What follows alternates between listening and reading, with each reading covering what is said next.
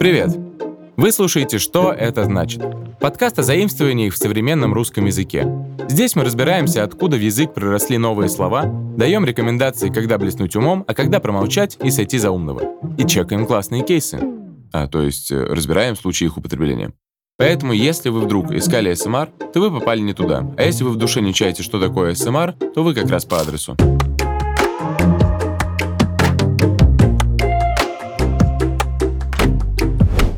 Бей, замри, беги. Это три базовые реакции человека на стресс. Когда наш предок видел, к примеру, саблезубого тигра, он выбирал, что ему делать. Либо напасть на хищника, либо притвориться мертвым, либо же попытаться убежать, надеясь на силу своих ног и удачу. Как доказал академик Павлов, механизм стимул-реакция жив до сих пор. Окружающий мир оказывает на нас воздействие, а мы выбираем способы поведения. И сегодня мы разберем три из них. И это будет агриться, рофлить и вкрашиваться. Давайте разбираться, что означают эти слова и в какой момент они будут уместны. Итак, слово «агриться». Даже на слух оно звучит вызывающе. Мы как будто его не говорим, а просто рычим. И это неспроста. Агриться значит злиться или нападать на кого-то. Есть несколько версий происхождения этого слова. Первая версия утверждает, что слово происходит от английского angry, в переводе «злой», «раздраженный». Вторая — от глагола aggress, означающая нападать или начинать агрессивные действия. Кроме того, основанием агриться вполне могли стать существительные aggression — злоба и агрессия, или anger — гнев, злость и ярость. В общем, куда бы корнями не уходило слово «агриться», итог примерно один. Агриться значит злиться, нападать, затеивать ссору. «Не агрись, пожалуйста, я все исправлю. И чего ты начал агриться на безобидную шутку? Походу, эта истеричка на меня всерьез агрится. В таких фразах вы можете услышать этот глагол. Кстати, последняя фраза вообще взята не из жизни, а из романа Владимира Кучеренко и Инги Ольховской «Бета-тестеры по неволе».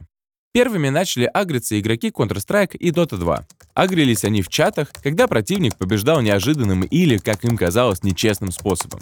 Так что сначала слово «агриться» было из сленга геймеров.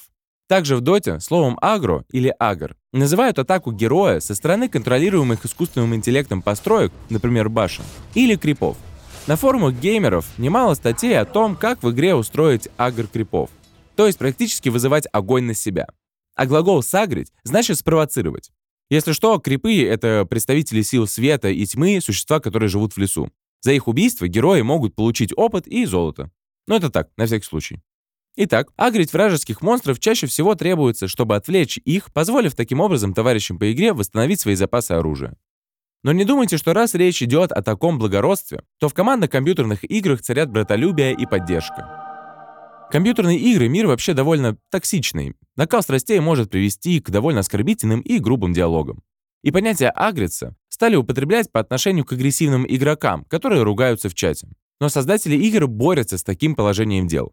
Четыре года назад игрокам с низким рейтингом порядочности запретили использовать текстовый и голосовой чат во время матчей. Мне кажется, что было бы проще поставить возрастное ограничение на голосовой чат и текстовый. Потому что, на мой взгляд, источником агрессии в доте в основном являются школьники, которые стараются подробно, в мельчайших деталях, описать особенности его межличных отношений с моей матерью. Какой стати? Вы меня извините. Я скандал такой учиню! Кстати, не зря мы вспомнили о школьниках. Так в станге есть понятие «агрошкольник». Это тот, кто проявляет необоснованную агрессию и ведет себя неадекватно. И слово «школьник» тут описывает не возраст, а как бы показывает, что человек недостаточно зрело себя ведет, как будто он несмышленный ребенок. Часто в мемах даже есть такой лирический герой, как «злой школьник». Если что, дети, конечно, не глупые. И агрошкольник — просто слово с зарядом эйджизма. Такая вот дискриминация по возрасту с желанием принизить оппонента. Также очень важно различать агрить и агриться. Агрить значит спровоцировать кого-то. Будете так делать, сможете услышать в ответ «Хватит меня агрить». А вот агриться — это ответная реакция, и она значит, что уже человек злится на действия или слова другого. И, кстати, не агритесь со слова «агриться». Будьте как южноуральские филологи. В прошлом году у них появилась идея создать интерактивную карту молодежного сленга. Новый проект «Подслушай незнакомца», который запустили на платформе «Другое дело», позволит узнать, какие необычные выражения используют молодые люди в самых разных уголках страны. И слово «агрицы» тоже будет на этой карте, как и слово «печенки». И нет, я не ошибся, не печеньки, печенки. Иногда так говорят. По-моему, звучит очень мило.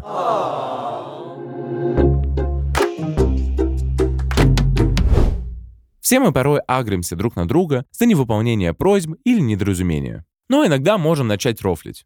Глагол «рофлить» происходит от существительного «roffle». И вот оно, в свою очередь, акроним от английской фразы «rolling on the floor laughing», в переводе «катаясь по полу от смеха», а сокращенно ROFL — «roffle». Это слово используется для выражения сильных эмоций, то есть обычно для описания чего-то очень смешного. Итак, рофл — это шутка, прикол, розыгрыш. Сначала слово возникло в интернет-переписках. Его использовали именно сокращением рофл, английскими буквами. Но после 2010-х для его обозначения придумали специальный смайлик. Он имеет вид рожицы, которая катается по полу от смеха.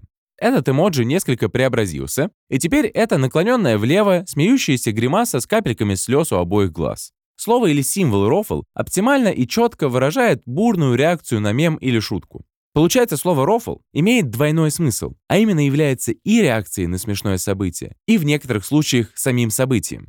А вот глагол «рофлить» означает шутить, прикалываться, юморить. Считается, что слово «рофлить» изначально не имело ни негативной, ни позитивной окраски. Оно было нейтральным. Но правила немного поменялись. Так рофлить над кем-то можно по-разному. И если вы используете сарказм, то это уже получится зло и язвительно. Или похожий глагол «зарофлить» имеет исключительно негативный подтекст. Это понятие равнозначно слову «затроллить», то есть обсмеять, поиздеваться, словесно унизить кого-то. Кстати, если будете делать успехи в ироничных замечаниях, вас вполне могут назвать рофлером. Но рофлеров не сильно любят. Вспомните Чацкого. Герой Грибоедова поднимал на смех многих, но вот возлюбленная героя не оценила такого чувства юмора, и за свои шутки он был назван сумасшедшим. А потом уехал из Москвы. В общем, участь шутников бывает печально. Но хватит грустить, вернемся к рофлам. Когда твоя ЛП начала тебя шиперить с Dead Inside, ты что испытала? кринж или все-таки рофл? Появление рофлера, не человека, а понятия, а также глагола «рофлить», показывает, что понятие «рофл» обжилось в русском языке. Появляясь, любое понятие имеет тенденцию со временем корректироваться и немного меняться в повседневном словесном обиходе. Так слово «рофл» влилось, так сказать, в лексикон и научилось принимать новые грамматические и морфологические формы. Уже упоминаемое нами слово «прикалываться» тоже синоним слова «рофлить». Мы привыкли, что приколы появились на стыке 20 и 21 века. Действительно, в последнее 30-летие частота употребления этого слова была очень высокой. Хотя своими корнями слово «прикалываться» уходит в тюремный жаргон аж 19 века. Вот такой прикол. Слово «рофл» настолько многообразно, что может даже выражать отрицание происходящего и нежелание верить во что-либо. «Да ты рофлишь, что ли?» произнесенное с испуганной интонацией и расширенными глазами, это пример такого использования. Слово «рофлить» чаще используется молодежью от 13 до 35 лет. Так, в исследовании Натальи Пучининой и Анастасии Сергиенко под названием «Англицизмы в современной речи» больше 70% опрошенных были знакомы с этим словом. Рофлить. Шутить над кем или чем-либо. Здорово, микрочелик. Рофлит. Здорово. Кстати, в этом году слово «рофл» исполняется 30 лет, и значит, оно ровестик многих людей, которые используют его в своей речи. Точную дату первого употребления понятия, 1993 год, зафиксировал этимологический онлайн-словарь современного английского языка. Втюриться, втрескаться по уши, увлечься, плениться, очароваться, воспылать, потерять сердце, отдать сердце, потерять голову. Эти и многие другие слова люди придумали для того, чтобы сказать «влюбиться». Заметьте, не полюбить, а именно влюбиться, проникнуться сильным внутренним влечением к другому. И так как чувство это сильное, слов кому-то показалось мало, и поколение зумеров вывело на сцену еще одно понятие «вкрашиваться». Это глагол произошел от существительного «краш», которое переводится как «авария». Слышали про краш-тест? Это испытание техники на столкновение. Так вот, если вы вкрашились, то ваше сердечко не прошло проверку от встречи с предметом страсти и симпатии. Вкрашиться можно не только в обычного человека, но и в знаменитость. И в знаменитость даже лучше. Не в том смысле, что выдуманная любовь освобождает от ответственности, и при случае вам никто не откажет, потому что Белла Хадид вряд ли ответит на ваше сообщение. А лучше в смысле больше подходит под термин «вкрашиваться». Когда мы говорим «это мой краш», то часто по умолчанию не подразумеваем близкое знакомство с предметом обожания. Так что персонаж фильма или сериала, корейский певец или самый популярный мальчик в школе больше подходит под определение краш, чем человек, с которым вы уже в отношениях. Кстати, если после этого описания вы представили сумасшедшего фаната или фанатку, то уточню, что краш может употребляться не в значении романтической влюбленности, а скорее в смысле восхищения человеком и личностью. Поэтому крашей может быть несколько. Ничего тут такого нет, и вкрашиваться можно регулярно. Это же не возбраняется. Кстати, традиции вкрашивания в России довольно старинные и появились благодаря массовому женскому образованию. Так, с появлением институтов благородных девиц и гимназий среди юных девушек возникли свои неформальные традиции. Одной из таких особенностей было так называемое обожание. Предметом обожания могли быть особы царствующего дома. Так, если государь посещал учебное заведение, то девочки могли собирать и хранить кусочки еды со стола, за которым он обедал. Также обожать могли братьев других одноклассниц, своих учителей или даже друг друга. Обожательницы специально испытывали разные мучения. Например, спойлер, сейчас будет неприятно. Выкалывали булавкой на руке инициалы своего краша, а могли совершить своеобразный подвиг во имя светлых чувств, съесть кусок мыла или пойти ночью на церковную паперть, чтобы обратить на себя благосклонное внимание обожаемого. Кстати, один из переводов английского слова «краш» звучит как «деформировать» или «сломить». Что ж, вполне подходит для описания подобных чувств. Но словарь Urban Dictionary настаивает на более позитивном определении. В 2018 году там давалось такое объяснение. Краш — это некто, которому другой человек испытывает любовные чувства. Тот, кто дарит бабочки в животе и заставляет сердце биться чаще. Кстати, раньше в английском языке, когда хотели сказать про кого-то «влюбился», то говорили fall in love, дословно «упал в любовь». Ну а сейчас этот вариант потеснил crush in love. Эту фразу используют, когда хотят сказать о стремительности в появлении чувств. Если девушка скажет вам, что вкрашилась по уши, значит она в пучине переполняющих ее эмоций. Крашу в интернете и соцсетях посвящают видео, открытки, танцы и даже самостоятельно записанные песни. Познакомившись с творчеством, Краш может понять, насколько сильны чувства автора. А может и не понять, это не важно. Ценность чувств Крашу в самих чувствах, а не в ответе на них. Помните, как у Пушкина? «Алина, жальтесь надо мною. Не смею требовать любви. Быть может, за грехи мои мой ангел, я любви не стою. Это стихотворение он посвятил своей соседке по Михайловскому Александре Осиповой, которую домашние звали Алиной. Алина была крашем Пушкина, не возлюбленной, как Наталья Гончарова, не увлечением, как Анна Керн, а именно крашем. Ведь своей влюбленностью и обожанием поэт наслаждался тайно. Написанный им стих в руки Алины так и не попал, Александр Сергеевич уехал из Михайловского, забрав с собой текст произведения. Жаль, конечно, этого добряка. Чтобы немножко опустить нас с неба на землю, сообщу неприятную новость. Эксперты считают, что слова «краш», а с ним вместе и «вкрашиваться» скоро выйдут из моды. Профессор кафедры журналистики и медиакоммуникации, доктор филологических наук Российской академии народного хозяйства Олеся Глущенко сообщила, что сленговые слова-неологизмы, которые языковая стихия в определенный период выносит на гребень моды, как правило, надолго там не задерживается. По мнению Олеси, слово «краш» потеряет активность в ближайшие пять лет. Специалист считает, что юноши и девушки скоро вырастут, в сленг придут другие слова, а краш, по ее мнению, выглядит слабее, чем его аналоги «возлюбленный» или «любимый». Интересно, что Олеся Викторовна предрекла гибель Крашу два года назад.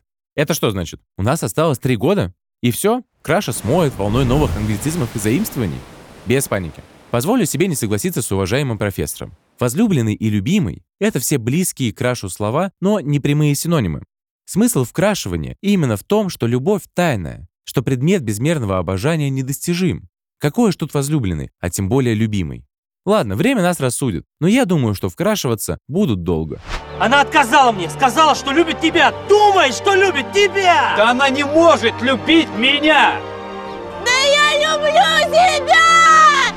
Интересно, что до того, как появилось слово «вкрашиваться», в России было слово «вкрашивать». По аналогии можно было бы предположить, что оно означает влюблять кого-то в себя. Но нет, все прозаично. Вкрашивать, по словарю Владимира Даля, значит вкрошить что-то во что-то, крошить одну вещь в другую. Например, хлеб в воду. Сейчас так не говорят, а вот слово «вкрошить» иногда еще используют. И тут возникает такое явление, как паронимия. Слова «вкрошить» и «вкрашиваться» сходны по звучанию и морфемному составу, но различаются значением. Отсюда у людей старшего поколения может возникнуть неприязнь к слову «вкрашиться». И на слух понятие воспринимается не как нежное чувство, а как размягшие крошки хлеба в супе. Кстати, некая трагическая обреченность в словах «краш» и «вкрашиваться» больше свойственна именно русскому языку.